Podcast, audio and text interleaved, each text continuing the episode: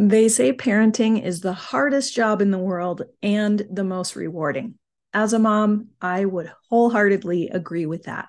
But what about parenting with hypothyroidism or Hashimoto's? In other words, what about parenting when we're also dealing with things like brain fog, fatigue, autoimmune flares, weight gain, joint pain, and literally hundreds of other possible symptoms that can arise from thyroid imbalance? Getting proper medical care and medication is key. But even on medication, many of us do continue to deal with hypothyroid symptoms or autoimmune flare ups that can make just getting out of bed challenging, much less showing up as the parent we want to be for our children. This is what we're going to be chatting about today with my very special guest, Rachel Hill of The Invisible Hypothyroidism. Rachel is an award winning patient advocate and author who's written extensively about topics like this. How can we help our families and loved ones understand our thyroid issues? Her past books and new book addresses this very important topic. We've got some practical, real world tips for you today, thyroid thrivers, so stick around. Hello, Thyroid Thrivers. Welcome back to another episode of Thyroid Healthy Bites, a weekly podcast dedicated to helping you live well and eat well so you can feel well. I'm Ginny Mahar, your host and the face behind the apron at hypothyroidchef.com.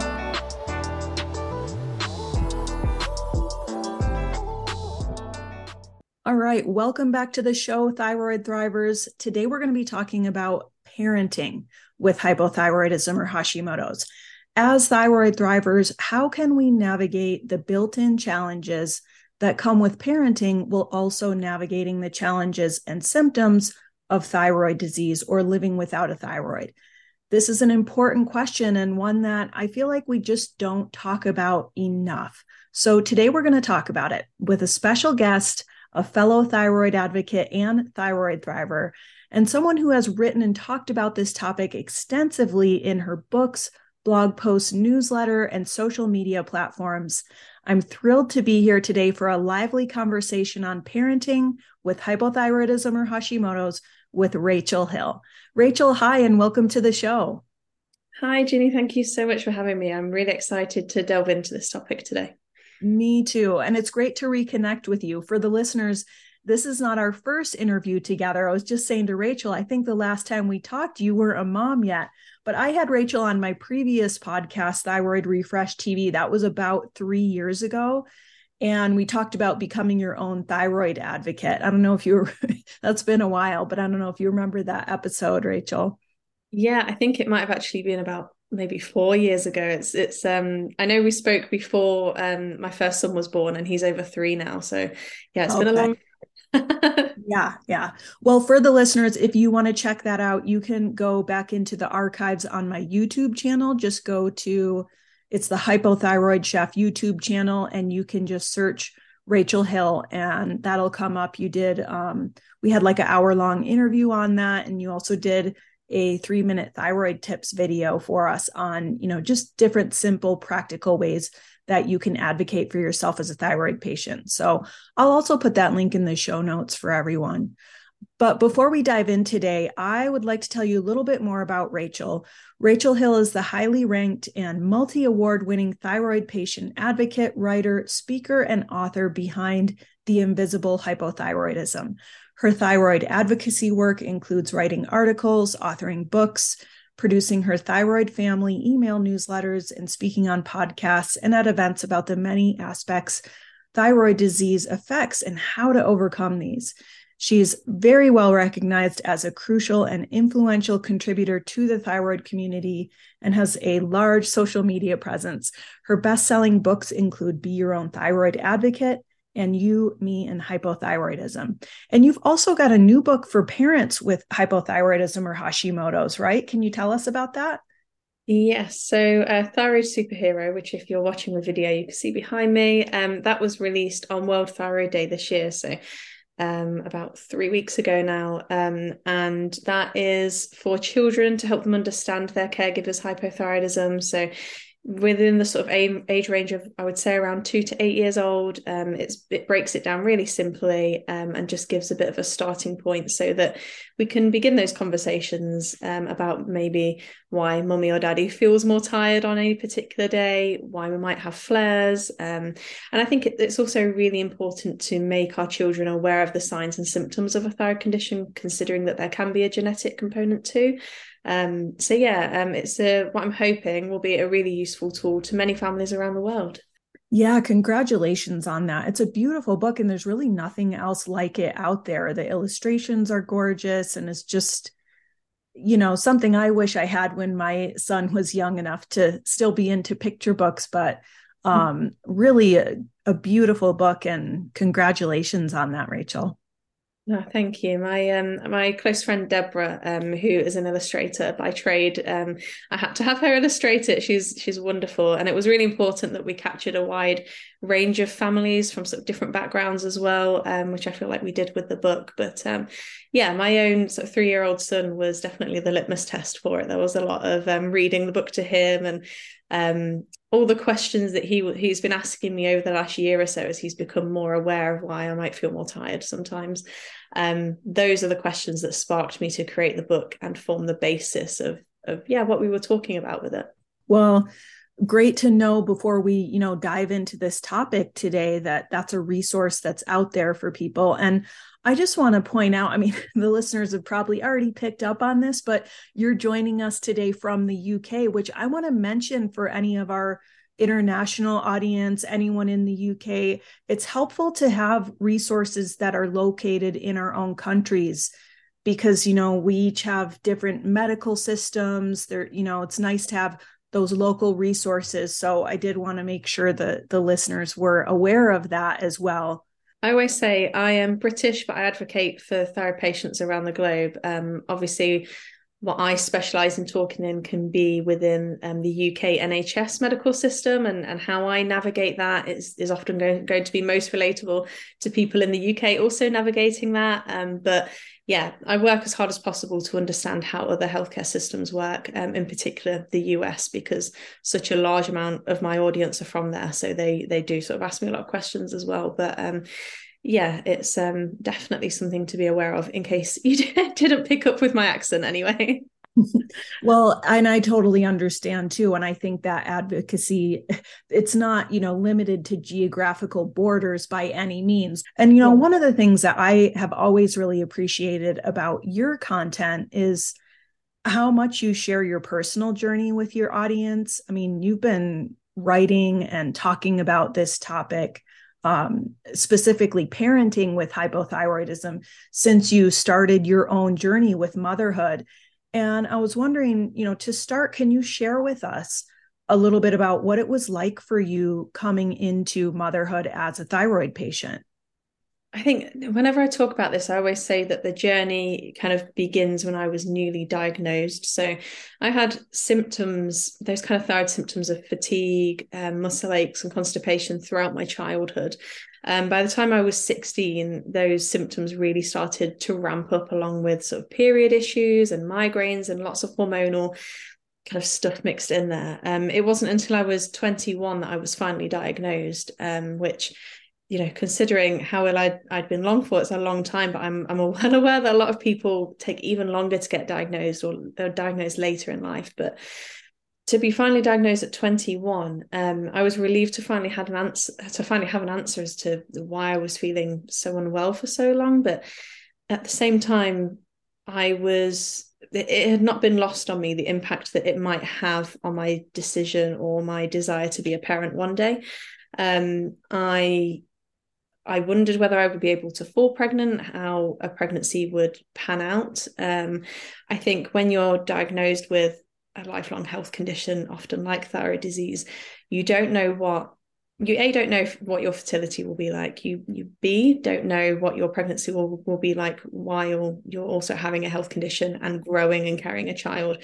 And then you have absolutely no idea what your health is going to be like postpartum going into parenting and then navigating everything that um kind of comes with that. I think when you don't have any pre-existing health conditions anyway, parenting and pregnancy is such a huge um, sort of upheaval of your whole life. Um, so navigating that with a thyroid issue was um, com- completely unspoken of territory. It's not something that I'd seen anyone else cover, um, pregnancy or postpartum, and then the later parenting. And so I knew that because I've, I've always been someone that has spoken about all areas um, of my thyroid condition previous to pregnancy and parenting. So I'd spoken about mental health, I'd spoken about how it had impacted my ability to work, and I almost felt completely out of working at one point because of the impacts of thyroid disease. Um, and the impact the impact it's had on family life and social life and sort of personal relationships.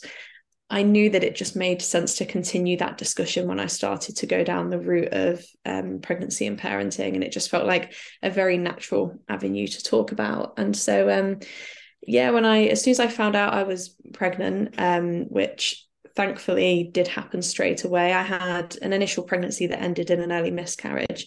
Um, and after that had happened, I spent the next about 14 months, I believe it was, um, really fine tuning and trying to optimize my health as much as possible before attempting to conceive again. And when I did, I fell pregnant um, within, you know, that one cycle. And from there, I started just documenting as much as I could about that pregnancy and about the kind of answering all the questions that I had myself before going through it. Um, and that's why a lot of my posts kind of cover the um, I guess the preconceptions I had versus how things actually panned out. Um, and what's been really interesting is having gone through that twice now, because I currently have a three year old and a one year old son. Um, as my pregnancies have been very different experiences. Um, carrying, you know, some people might say that carrying a boy versus a girl is different, but I was carrying two boys and they were very, very different pregnancies um, in all aspects from um, even just the management of my thyroid condition. My first pregnancy, um, my thyroid condition was actually managed really easily. It was not considered an issue all the way through. And with my second one, um, it actually led to me having more of a high risk status. Um, my levels kept sort of suddenly dropping, and I was having extra scans and extra monitoring. Um, and that was much more of a worrying pregnancy. So, yeah, documenting all of this um, has just it just made total sense to me. Um, I do continue to protect my children's privacy. I don't post their names or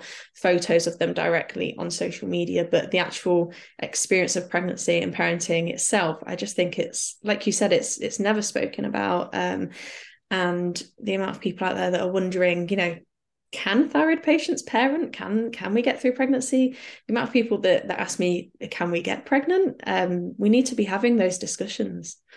Mm, absolutely. And and discussions, you know, not just for, about like medical information, but discussions as patients about what it's really like to weigh out those big questions that come up.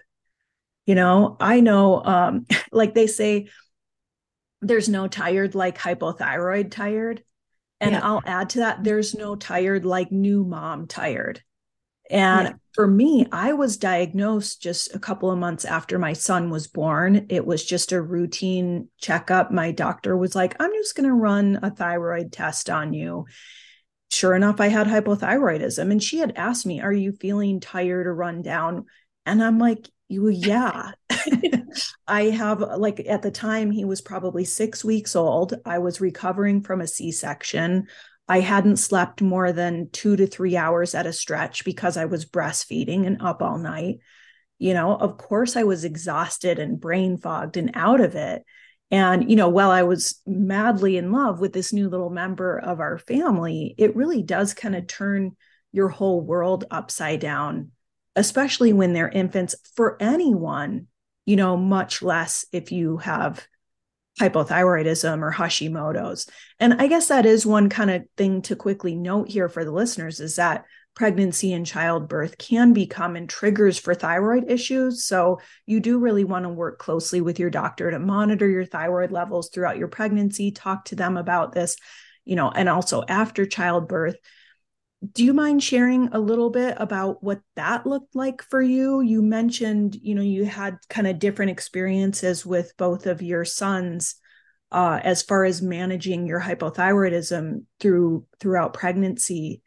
What can you tell us about that it is worth noting that for my first pregnancy, I was on uh, just Armour thyroid. Um, and that was the pregnancy that um, we had my thyroid levels checked every four to six weeks throughout. And it wasn't until I was 30 weeks pregnant that I actually needed a dosage change. And the um, the general recommendation is that um, patients have their levels tested all the way through, but that often an increase in medication is often made as soon as you find out you're pregnant to um, I guess, get ahead of that sudden higher need for thyroid hormone because it's so important in the first trimester of pregnancy.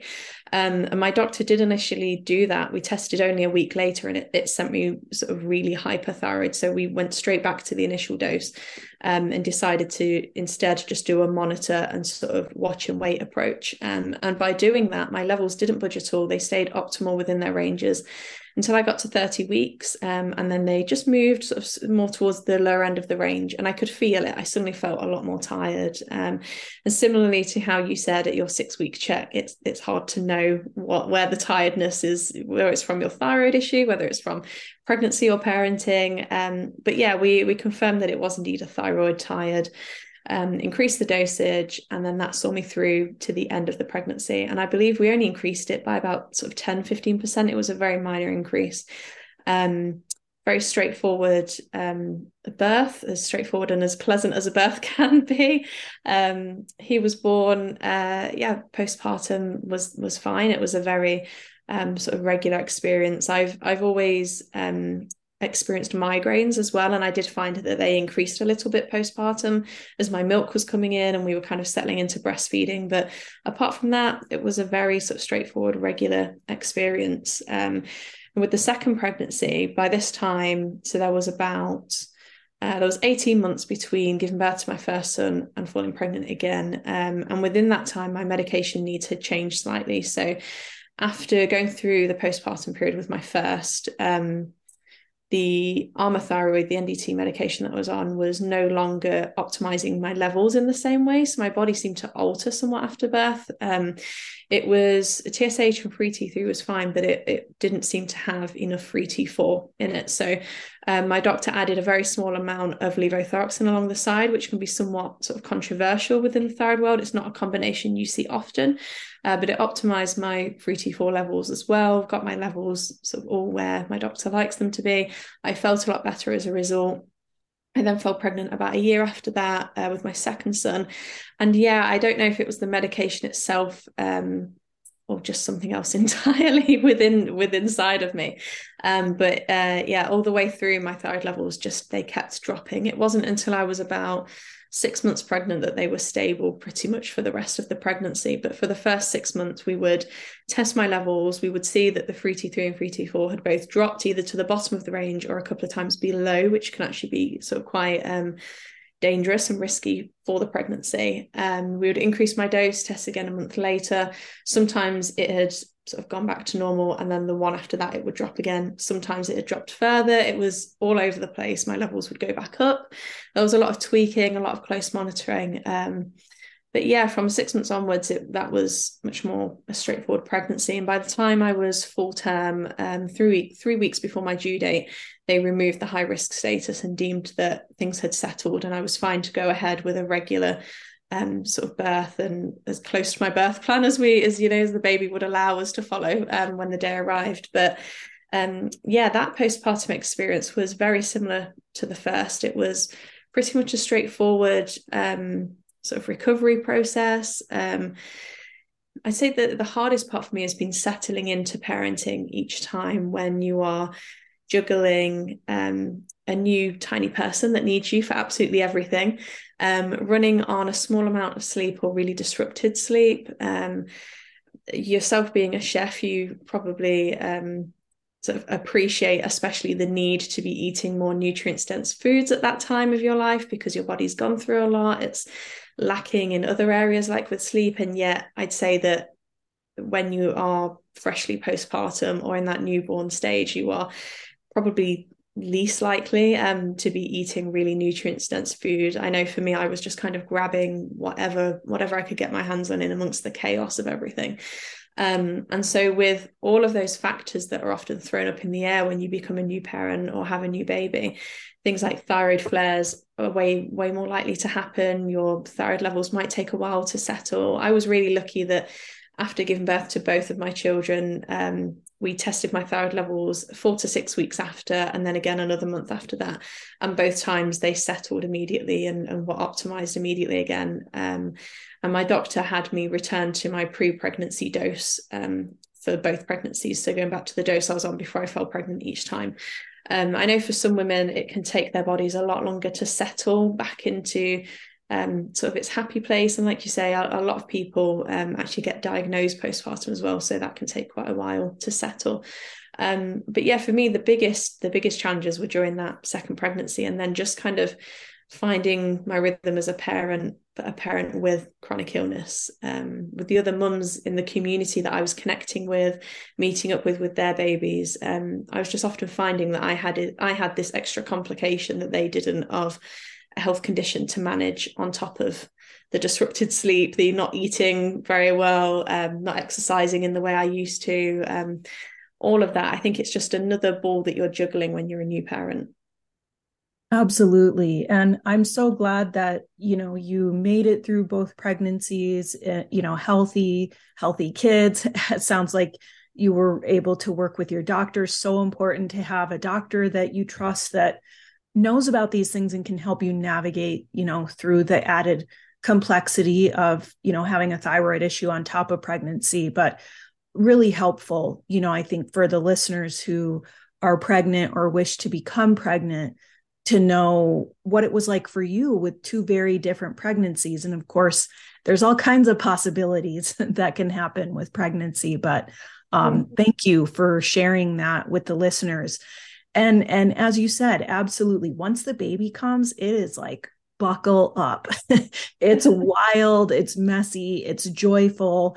It's just it's a ride for anyone. So uh, can you talk a little bit more about how you navigated through that infant stage with hypothyroidism? Like you like you mentioned the food aspect or you know fatigue and things like that yeah, so um, one of the best pieces of, of, of, advice that I received when I was pregnant with my first child uh, was to batch cook uh, healthy meals as much as I could while pregnant um, and to just freeze them.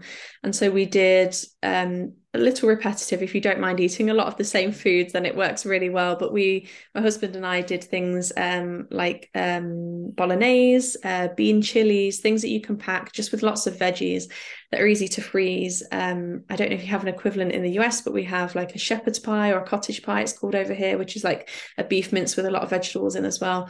Um, and we froze them in separate containers and we packed them away in the freezer. It was pretty much all we could fit in the freezer, and we had probably about 30 to 40 meals ready there to go so that when we were in um, that sort of postpartum fresh newborn haze um, we at least had healthy meals that we could grab and warm up quickly.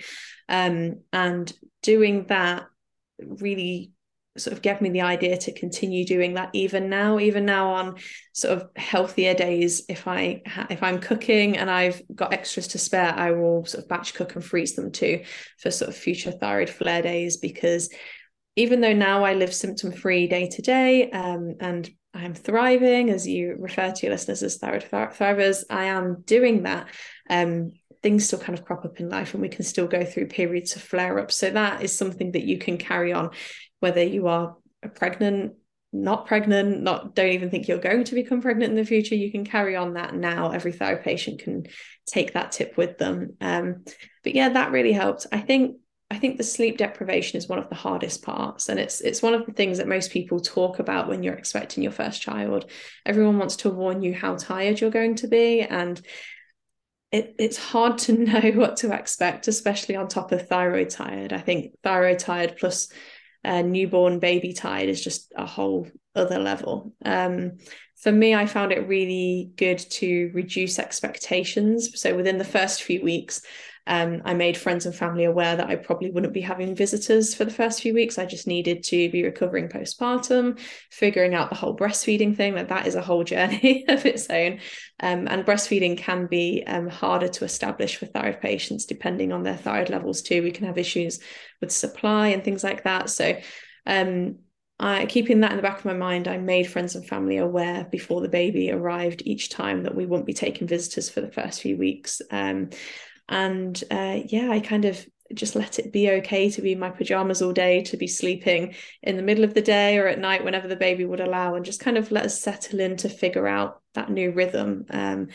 I think the more I talk to other thyroid patients, the more I realize that a lot of us are often sort of high achievers or perfectionists, and it can be really important to reevaluate um, those kind of I guess those expectations going into something like parenting because the first few months, especially uh, with a new baby, like you say, it's it's full of so many great emotions and great experiences and first experiences, but um, yeah, it can be so full on as well. Um, I think it's it's really important to just give yourself some space to just kind of live in a bubble with your new family for just a few weeks um, and figure out the rest as it comes along, especially when it comes to sleep deprivation.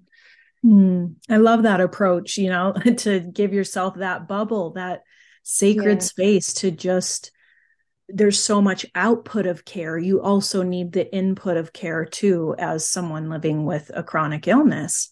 And yeah. that's a reality. I know for me, it, it just wasn't even on my radar. Thyroid stuff wasn't on my radar because I wasn't diagnosed pre pregnancy. It was after pregnancy. And the first four years after my diagnosis, my my hypothyroidism wasn't managed well. I had no idea I had Hashimoto's. I'm one of those people who does not convert T4 medication into T3 very well. So I had a ton of hypothyroid symptoms. I didn't know that much about food and lifestyle. I mean, my doctor was telling me it doesn't make any difference. Just take your medication and monitor your TSH. And it really made those first four years hard with my mm. son. And I always tell that as part of my story. Those were the first four years of my son's life before I became an empowered patient and went looking for better answers and found them and got my life and energy back and was able to become the person and the mother I wanted to be for him. And what yeah. I would give to be able to turn back the clock and have learned these things sooner. Um, so, you know, just wanted to share that for anyone listening who's like, well, I, you know, my kids are maybe older. I've already had my kids, but I'm still in this, like, you know, for others who maybe went through like what I did, where they were diagnosed after pregnancy. And I'll say, you know, that really affected my decision about whether or not to have another child because that time was so difficult of just feeling tired every day all day from the time i woke up till the time i went to bed. And you know i have to wonder like how could things have been different had i known sooner had i been empowered with that information? So just you know some more personal sharing for the listeners because it's so helpful to know we're not alone in this. And there's so much that you can do to to reclaim you know a health from a health situation a thyroid situation that's kind of taking you for a ride and also if you already know you have hypothyroidism or hashimoto's there's so much you can do to navigate pregnancy postpartum you know having young kids to make this work for you, eh, which is exactly what you're talking about. And this is just so helpful. I'm like so happy to be able to share you and this information with the listeners. Um, one thing you mentioned was batch cooking.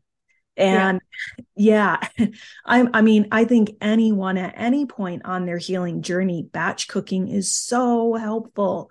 Like your freezer is your best friend and I know not everyone has, you know, the space for this. We have like a chest freezer in our garage and I keep it stocked. I'm always like making batches of bone broth.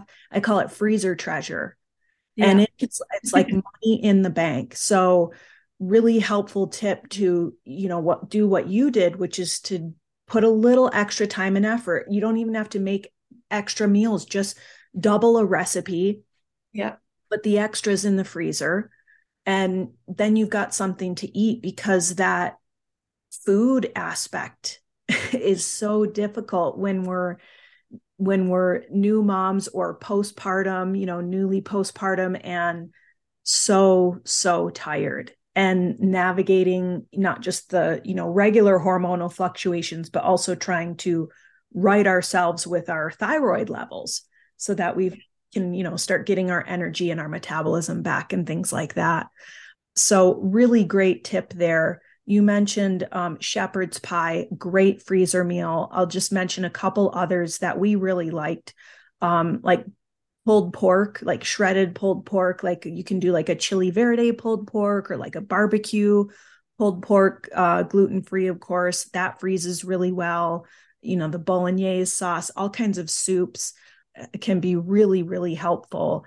Some friends set up a dinner train for us when I was pregnant. So after James was born, our strategy was once a week. It might have been twice a week. I think it was maybe one, let's say once or twice a week. Somebody like set up this calendar and our friends could sign up for a night and they would show up with dinner and like a home cooked meal. And for us, that really helped with avoiding an overwhelming influx of house guests, like everybody showing up to meet the new baby at once.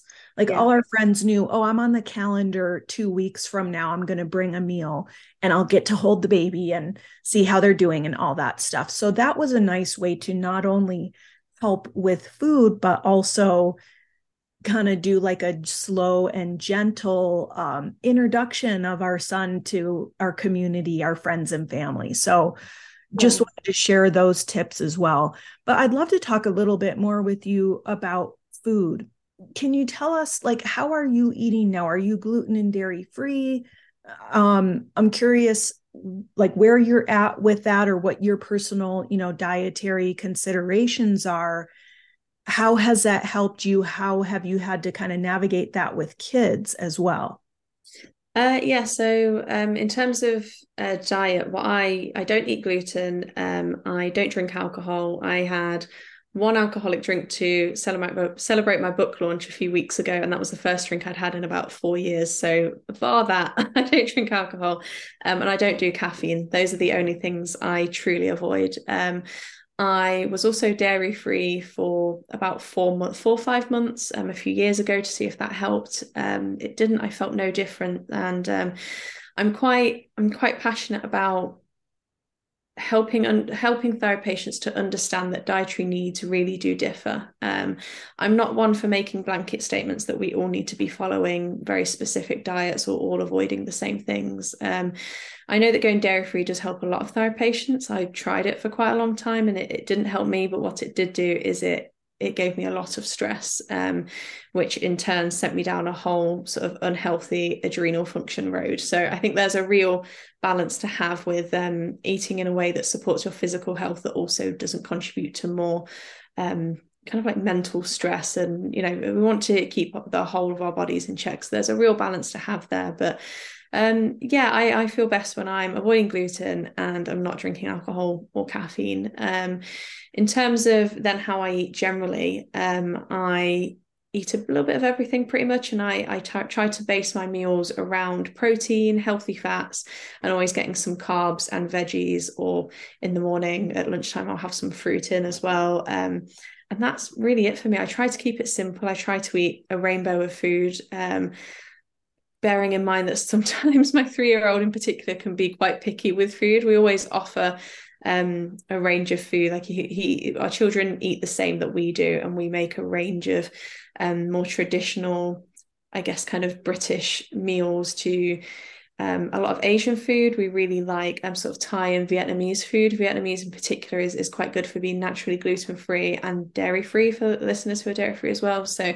um, we like a lot of sort of like Asian salads um, and stir fry type foods as well. Um, we actually had our honeymoon in Thailand and Vietnam five years ago, so that's where we really fell in love with that, um, and we discovered just how easy it is for a gluten free diet. So, um, yeah, we we eat a bit of everything, um, but for me, it's really important to keep things sort of fairly fairly convenient in the way that I, having two young children, I don't have the luxury of being able to be in the kitchen for a long period of time making, you know, a 60 minute recipe. So if I can find a convenient balanced recipe that can be made in sort of half an hour or less um, then that is my go-to and i do have a few thyroid cookbooks that i really love for things like that. Um, there are things like making jacket potato type recipes but using sweet potatoes you can get really creative um, with toppings in terms of like getting protein from things like beans if you're you know if you don't eat meat or you're looking for other alternatives. Um, i think as well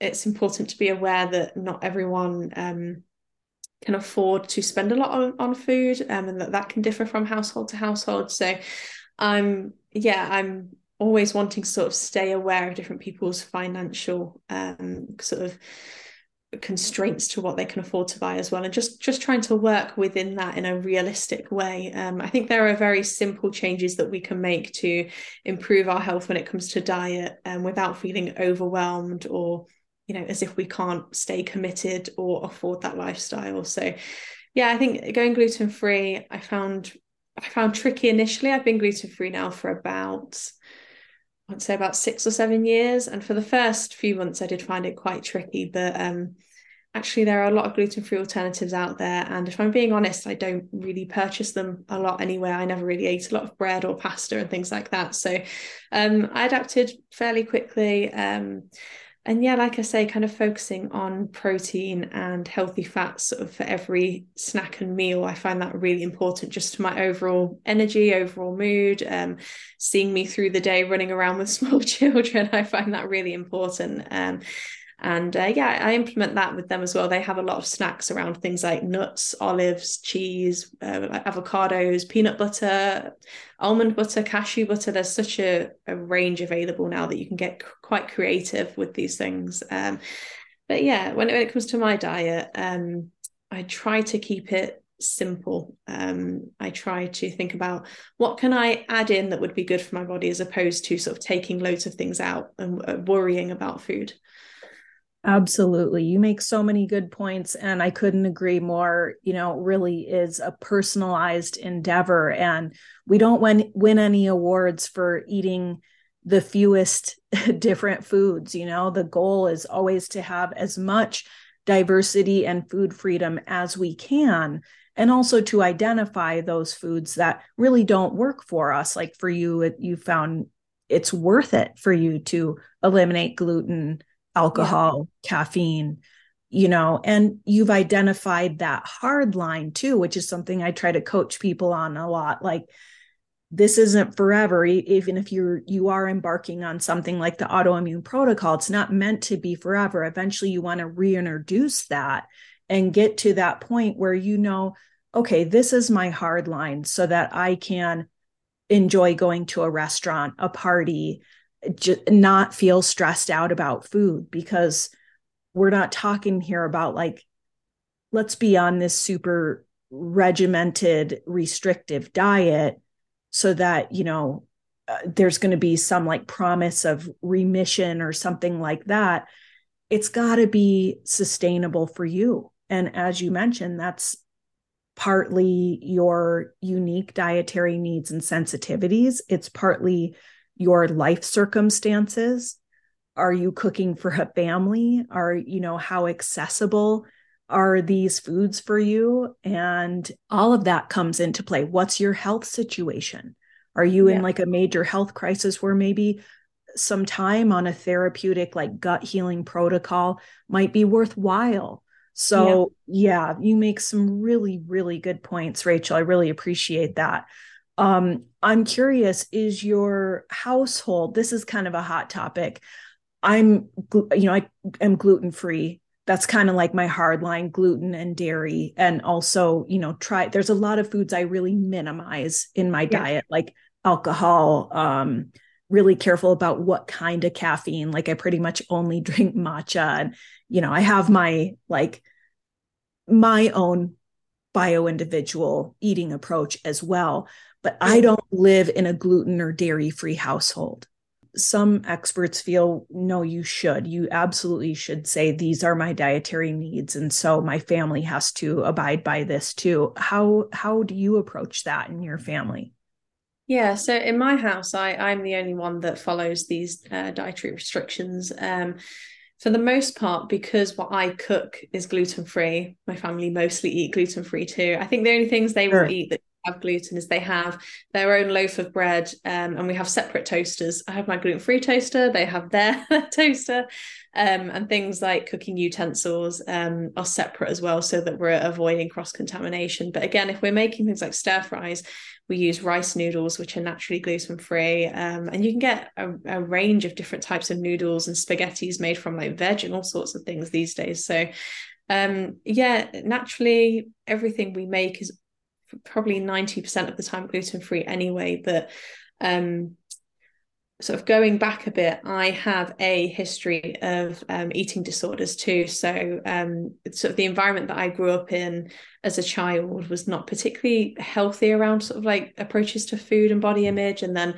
getting diagnosed with a thyroid condition quite young, and I saw my body sort of fluctuate a lot. Um, it was the perfect kind of recipe to trigger these disordered eating behaviors. And so, um, for a long while, I was struggling with um, body image and sort of really severe calorie calorie restriction. I mean, going days hardly eating anything, using exercise as a as a punishment if I did eat anything. Um, it was a really toxic place to be in, and um, I would say that I am recovered now, although every every day it's still kind of always there and, and, you're still trying to undo these thought patterns that you had for a long time and being a mother i I find it of paramount importance to not to ensure that I don't encourage any kind of patterns like that in my own children. I, I wouldn't want them to have that unhealthy relationship with food that I had for such a long time and, and still struggle with sometimes. So um, I don't want to restrict foods like that. I don't want to put things on a complete ban list. Um, I think if they started to have issues as they got older, um, I, I know the signs of, of foods not agreeing with people. Um, my husband doesn't um, avoid dairy um, completely, but he knows that if he eats um, if he eats something high in dairy, maybe sort of a, a, mac and cheese or a really cheesy pizza or something like that, um, that can give him quite a, a, bad stomach. So he knows that he basically limits his dairy to just a splash of milk and coffee and things like that, and he's absolutely fine. But apart from things like that, um, yeah, I would never sort of put hard lines on on what my children can and can't eat apart from the obvious you know we limit sugar they don't have fizzy drinks things like sure, that but sure. yeah i want them to grow up with a healthier um, view on on food and diet than i had when i was when i was sort of a child and a teen so um, yeah that that for me is probably the main reason why i haven't sort of enforced that on them too i want them to come mm. to their own um, and nothing in our house is off limit either. If we do have things like chocolates in the house, um, they know that once they're eaten, they're gone, and we don't tend to replenish them unless it's like a special occasion or things like that. And we practice moderation. Um, I try to limit my sugar. I don't avoid it entirely. Um, like you said about wanting to still enjoy life and go out, go out with friends and socialize and, and go to restaurants and enjoy if someone gives you a box of chocolates at Christmas, things like that um, I strongly believe that it's just all within reason, and, and we all need to find that line between, you know, if I eat two or three of these chocolates, I'll feel okay. But if I eat the whole box in one sitting, I'm going to have a mad blood sugar crash. I'm going to feel awful for a couple of days because my body's just wondering what's going on. Um, I think it's really important for us all to figure out what that looks like for us. Kind of along similar lines, how do you feel your um, food and nutrition approach has supported you as a parent specifically? I think since being a parent, I, I say think, I, I, know for sure actually, since being a parent, I have been glutened on a few occasions, whether that's eating out somewhere or um, a family member has made us a meal and they've they've said that gluten wasn't wasn't in it, but the reaction that I've had is only the reaction I have when I consume gluten. So I'm pretty sure it has been in there somewhere. Um, apart from those kind of like slip ups, um, for the most part, I've stuck to my diet quite well. And that does support me in terms of having a sort of reduced fatigue and brain fog if, if I do get glutened, or like I say, in those first few months of having a new baby, when sometimes all you can reach for is biscuits and a cup of tea or something that's not as nutritious. In those few months, I definitely felt it. And as, as soon as I could get the energy back to get back on top to eating healthier, or you know, when we were getting the the frozen meals out of the out of the freezer and heating those up on those days, I felt so much better. And so that has always encouraged me to then get back on top of it once we're kind of through that newborn phase. And it it does wonders. I, I think what you eat is such a huge part of how you feel day to day. And I think it's a really underrated part of what I like to call the thyroid jigsaw puzzle. So there are a lot of pieces to our puzzle um, to help us get back to good health and to living symptom free or having your Hashimoto's into remission, you know, however you like to class that, um, whatever good health looks for you. Um, there's thyroid medication is just one piece of that puzzle. And I think diet is sometimes a bigger piece of that puzzle because what we do or do not eat um, can impact us both, both positively and negatively. Um, and when you're a parent, you're often already so low on energy and perhaps feeling a bit brain fogged from lack of sleep or having to remember a million and one different things. Uh, you know, today at nursery, my son had a pirate themed day. Um, you're having to remember to send them in um, with certain costumes for themed days at, at, daycare or at school, and then the books that need to be returned. And there are various things that you need to remember. You're likely to be somewhat tired and brain fogged on some level as a parent all the time, anyway, especially when they're young.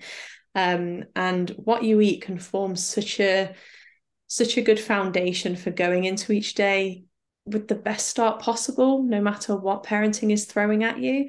I always like to make it clear that I I am symptom free and I do live well with my thyroid issues, but life is stressful. Things get thrown at us, whether it is pregnancy, whether you experience a you know a death of a of a close loved one, or um, you have a really stressful work situation. When those things hit us, our health is very likely going to move up and down on this scale of how well controlled our thyroid condition is.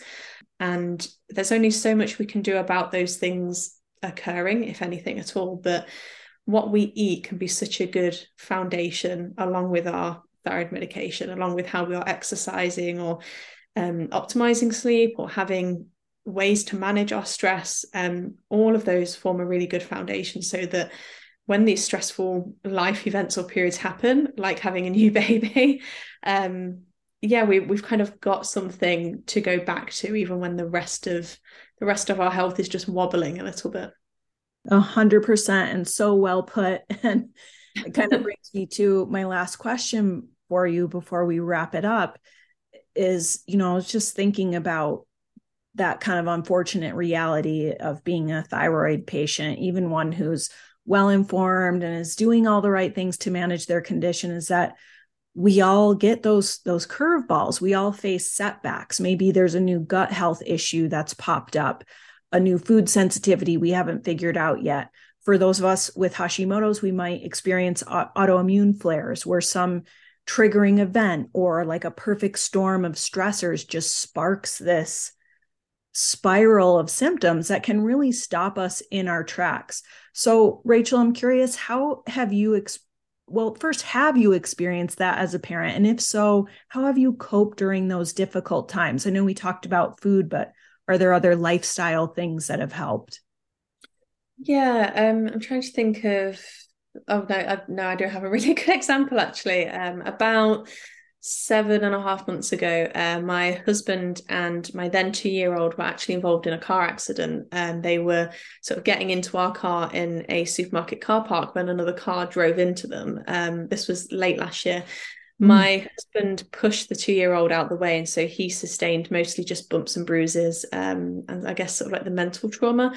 Uh, my husband just last week has had another leg operation. He has ongoing injuries um, that he's still being treated for. Um, and at the time when it was fresh for the first month or two, um, it sent what was a very stable thyroid condition that I'd had for quite a while. You know, I kind of forgot about it most of the time. I didn't think about it day to day. Um, it sent it completely out of whack because we had this huge stressor of Uh, my husband was in the hospital for a week. I couldn't get there to see him because I had my two young children to look after now, almost as a single parent, solo parenting. Um, and they couldn't come to the hospital. They weren't allowed in that particular area of the hospital. So I couldn't get there without someone else taking care of them. But my older son um, was going through a lot of mental trauma from the incident and he didn't want to be away from me. So there were all these logistics um, associated with it that I was suddenly a lot more physically fatigued, uh, mentally sort of drained, and having to carry so much. My, again, dietary things kind of went out the window because you go into, I guess, survival mode when chaos arrives. Um, and various things got put on pause. I was no longer exercising um, I guess for enjoyment, like I instead of doing yoga in the evenings, I was just so fatigued by the time that, that the children were in bed. There was no extra time or energy to do that level of exercise. The exercise I was getting was running around all day, just trying to do the work of two parents, um, as well as you know taking taking care of my husband who was in hospital. And it was such a crazy time that I spoke about quite publicly on social media because, like you say, knowing how to navigate chronic illness and parenting in those kind of i guess times of chaos um, we don't really talk about it but we all get thrown these curveballs while having thyroid disease and parenting and knowing how to navigate that can feel nigh on impossible. I know for me again pulling things back to trying to keep things as basic as possible definitely helped me in that time. Um, i I knew that if I continued to do too much, that my health would just continue to be on this downward curve, and that the longer that would happen, the harder it would be to recover it later on. So I try I tried to draw back as much as I could in other areas. So I I didn't do any additional exercise than I really had to, so that I wasn't physically overexerting myself and, and sort of leading into a flare or a worsened state of health. Um, mentally I drew back on as much as I could. So with my work and um, my thyroid advocacy work is my full-time job. I paused a lot of projects. I rescheduled a lot of things like this, speaking, you know, public speaking events and, and podcasts and interviews, rescheduling things like that, that just they weren't a necessity at that time of that time of crisis. Um, and in terms of diet, I would say that is one of the areas that really took a hit for a while. It did often come down to convenience foods because I hadn't prepared for this sudden this this sudden sort of tragic event to hit that the freezer wasn't fully stocked or at least we didn't have meals to take us past you know the first week or so um, so I did start to pull in from friends and family people would drop off more nutritious meals for us or um, if I did go to order something like takeaway I would opt for sort of a healthier takeaway things like there are quite sort of trendy takeaway options these days where um, you can order um, sort of things like salads um, and sort of like salad noodle options and things like that as well.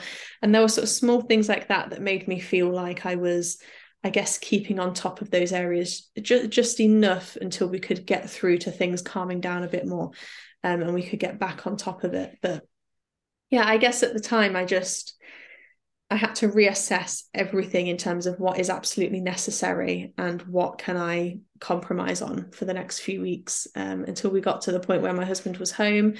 Um, and initially, you know, he couldn't get out of bed and move at all, but through physiotherapy, he could gradually do more and more. And as we could get back towards our normal um, things like what we were eating or my exercise and um, those kind of things they could slowly sort of take over a bit more time in the day to day as we found our new balance but um yeah I, I think it's really tricky whenever you go through a period like that and my example um, will sort of feel extreme in some cases in terms of the sort of life events that can come up and mm-hmm. challenge you um, and it will be nowhere near what other people are experiencing in terms of you know the people losing jobs losing their homes losing loved ones um, as opposed to them sort of being injured from an incident like this. So it's as with anything it's a really wide scale and i think it's it's really important to review all of these aspects in terms of how you personally work within your family and within your household and the kind of support that you have close by um, if you have people who can help watch your children for a while or um, if your children have friends and you know those um, parents are happy to take your child for a play date for an hour or two just to kind of give you an hour to maybe squeeze a bit more sleep in or to cook yourself something nice and nutritious or do some yoga if that's what's going to help you. Um, yeah um, it's i don't think there's any easy way um, to there's no easy formula in those times but i think it the bare bones are to sort of draw back and really really reassess what is absolutely necessary just to get through that time of crisis mm-hmm. yeah i hear a lot of basic self-care and prioritizing as far as you know your work and your responsibility your responsibilities went during that time cutting away anything that was not essential and yeah. giving yourself that you know a little more breathing room to find the time to lay down to cook a meal to you know do whatever you needed to do take a bath or whatever to get through that. But oh my gosh how terrifying. I'm so sorry to hear that you went through that. And thank goodness your family's okay. Oh my gosh. Wow. What an ordeal. I know it was, I, think since being diagnosed, that's probably bar sort of like pregnancies, the second pregnancy in particular, that sort of period last year was probably the biggest um, knock that I've had to my thyroid health so far because it was just yeah it was it was knocking things in various ways from the sort of mental stress to the physical stress. You know i wasn't sleeping well because my two year old was up a lot in the night having night terrors reliving the incident and then my husband needing that physical support because he couldn't do anything for himself to begin with. Um yeah when you're being pulled in so many different directions um you just kind of go into survival mode and i think i i was able to run on I guess adrenaline and just kind of pushing through um, for a few weeks. And then I did get to a point where I crashed and I was in a thyroid flare for a good week or so. And at that point, um, we really did have to pull in a lot of friends and family to come round every day while I rested, while my husband rested so that he could recover. And the children's were sort of being looked after as much as possible by other people. Or, you know, even if I couldn't sleep, I would be sat there on the sofa, I guess, kind of like guiding them on, oh, you know, he needs this, he, he needs that. And um, kind of offering that kind of support while I just sat and and physically was able to rest in that way so that I wasn't running around seeing to everyone constantly. Um, it's um yeah, I, I think it's just an ongoing thing. I think one of the misconceptions with having a health condition like hypothyroidism or Hashimoto's is that we have this checklist. And once you tick all of these things off, you get the right thyroid medication, you go gluten and dairy free, you swap out high cardio for for yoga and walks and things like this. Once you do all these things, you're in remission and you're good, you're, you're set for life and it's all under control and you just sort of carry on. And I think that's one of the big misconceptions is that it often kind of wavers and moves up and down as we're kind of going through life and we have these different experiences whether it be pregnancy or other big life events or um, yeah, even other hormonal shifts like um, the perimenopause and menopause, they can cause a big shift again for people who have previously had their thyroid condition quite well managed. Um, and so, yeah, I think it's really important to sort of keep talking about how it's okay for things to move. We we just continue to keep figuring it out, and it, it helps if we kind of learn to move along with it and just ride it a little bit while still endeavoring to figure out what it is we need to do to get ourselves back on track. I think that's where the food lifestyle, those practices can help us right ourselves. You know, I always think of like that threshold of stressors, and it could be one event, it could be like uh, multiple smaller events, like it's summertime and I'm staying up too late and socializing a lot. So, you know, maybe consuming more foods I know aren't right for me, drinking more drinks I know aren't the best for me. Yeah. And then I have a big physical adventure day and boom face plant i'm on the couch for the next 3 days with no energy. I mean it can be so many things. And this pressure we put on ourselves if i just do it perfectly and i know i've experienced that and fallen prey to that you know especially as a health coach now it's like if i have a gut health issue pop up or end up in a flare it's like how what did i do wrong? And sometimes life just happens Yeah. You know, and I think you touch on that. We only we can control the things we can control and the other stuff we can learn to manage. We can learn to navigate. We can learn how to prioritize what's essential. We can learn how can I right myself more quickly from this this thing, this flare, whatever it is. This yeah. But that happens to all of us, even those of us who are well informed, who are doing all the things, who know you know how to thrive with hypothyroidism or Hashimoto's. There's only so much we can do. And it's like um, it makes me think of that quote you know you can't stop the waves but you can learn how to surf. Yeah exactly. And i think as well some some other areas that like we've not touched on when it comes to going through stressful periods general parenting or in flare periods well as well um other things that you can do to help yourself like just just get to bed on time just don't be staying up late yeah. night after night give yourself a hard time that electronics need to be off. For a lot of people, that's like sort of eight o'clock onwards in the evening.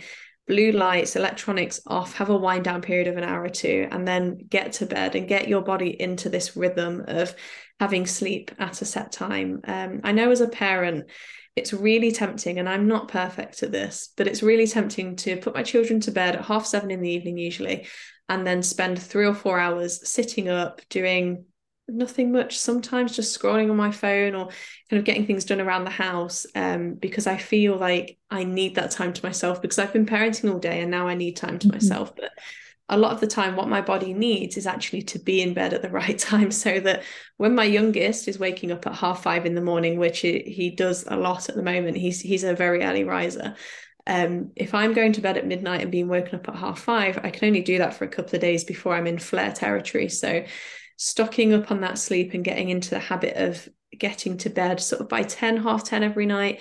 If i'm up at half five the next day at least i've had a good solid um, sort of seven-ish hours which is really like the minimum that my body needs to function in the right way without going into a flare. Um, i think that as a parent is highly underrated um, getting yourself to bed on time and optimizing your sleep. We can't always stop our children from waking up early but we can get ourselves to bed a bit earlier perhaps. Um, and looking at things like our vitamin and mineral levels too. So it's really important that you obviously test your levels before you take anything. But um, if you are really tired and your your thyroid levels are perhaps coming back okay or optimized it's also worth looking into things like your vitamin D your iron your B12 levels those are often low with hypo and hashies as well um, and a lot of people put their tiredness down to parenting tired which it, it can be a thing. Um, but if it is from something like that from a low vitamin level that can be corrected through supplementation that can help you a ton as well. Um, and when you're going through particularly stressful periods or um, one of the part one of the things I found find particularly difficult about parenting is that my children are constantly bringing home new colds, um, new sort of sickness bugs. Um, and I do get a fair share of them myself too. So trying to keep on top of things like vitamin C and um, selenium and various supplements that can help to support your immune system, as well as making sure that things like your vitamin D and, and your iron levels are optimal. Those can support your immune system too. So um yeah just worth sort of touching on those as a parent as well i think because they can form a really good foundation um to our health when we're kind of being hit from all sides that all the things that parenting kind of throws at us too. Great practical tips and advice to wrap up the show with. Thank, thank you so much for being here with us rachel and for sharing your experience with the listeners with all of us and for also just for all the important work that you do as a thyroid advocate and a speaker and author I know you've inspired and empowered just thousands of patients. So thank you on behalf of me and the listeners today. Thank you very much for having me. It's um it's been a really really interesting topic to talk about. So thank you. Yeah, absolutely. Where can people find you online? Yes, yeah, so I'm across uh, Facebook, Instagram, Twitter, um, and my website. If you just stick uh, the invisible hypothyroidism into Google or any of those channels, you will find me on there. Um, I come up as Rachel Hill, the invisible hypothyroidism. Um, my social media, I am really active on, and you're free to reach out to me um, on there. Obviously, I can't give medical advice, but I can certainly point you um, to resources if you need them um, on where to get sort of particular information on things if I can't help myself. Um, and then my website, theinvisiblehypothyroidism.com. Um, I've been blogging and writing on there for about seven or eight years now. Um, and I believe I have over 600 articles on sort of all the areas of living with thyroid disease on there. So if you're looking for information on anything from different thyroid medication options and understanding your test results to parenting and flare days and um, employment and working with thyroid issues then it's all it's all in there. So um, yeah hopefully um, whatever you're looking for i've covered it. And if i haven't let me know as i am constantly um, adding to my list of topics to make sure we get talking about more often. Awesome. I will put those links in the show notes for the listeners as well and don't forget to check out Rachel's newest book, Thyroid Superhero, a kid's guide to understanding their grown ups hypothyroidism. Uh, is that available just anywhere books are sold? Yes, anywhere you usually find them. Um, Amazon, in particular, um, I think is the obvious one. But um, yeah, that should be worldwide as well. Um, but if you're having issues, uh, reach out to me. I do have um, a stack here in my home office too, so I can always personally send them out if you have any problems. And for the listeners, if you're a parent who has had to learn how to juggle parenthood with hypothyroidism or Hashimoto's, we'd love to hear what your biggest challenges have been or what you found that has maybe helped you along the way. So if you're watching on YouTube, drop a comment for us below. And if you've enjoyed today's show, please don't forget to like, subscribe, or leave a review. You taking that extra second really does so much to support Thyroid Healthy Bites. Thank you for sharing this time with us today. I'm Jenny Mahar, wishing you the best of health. See you next time.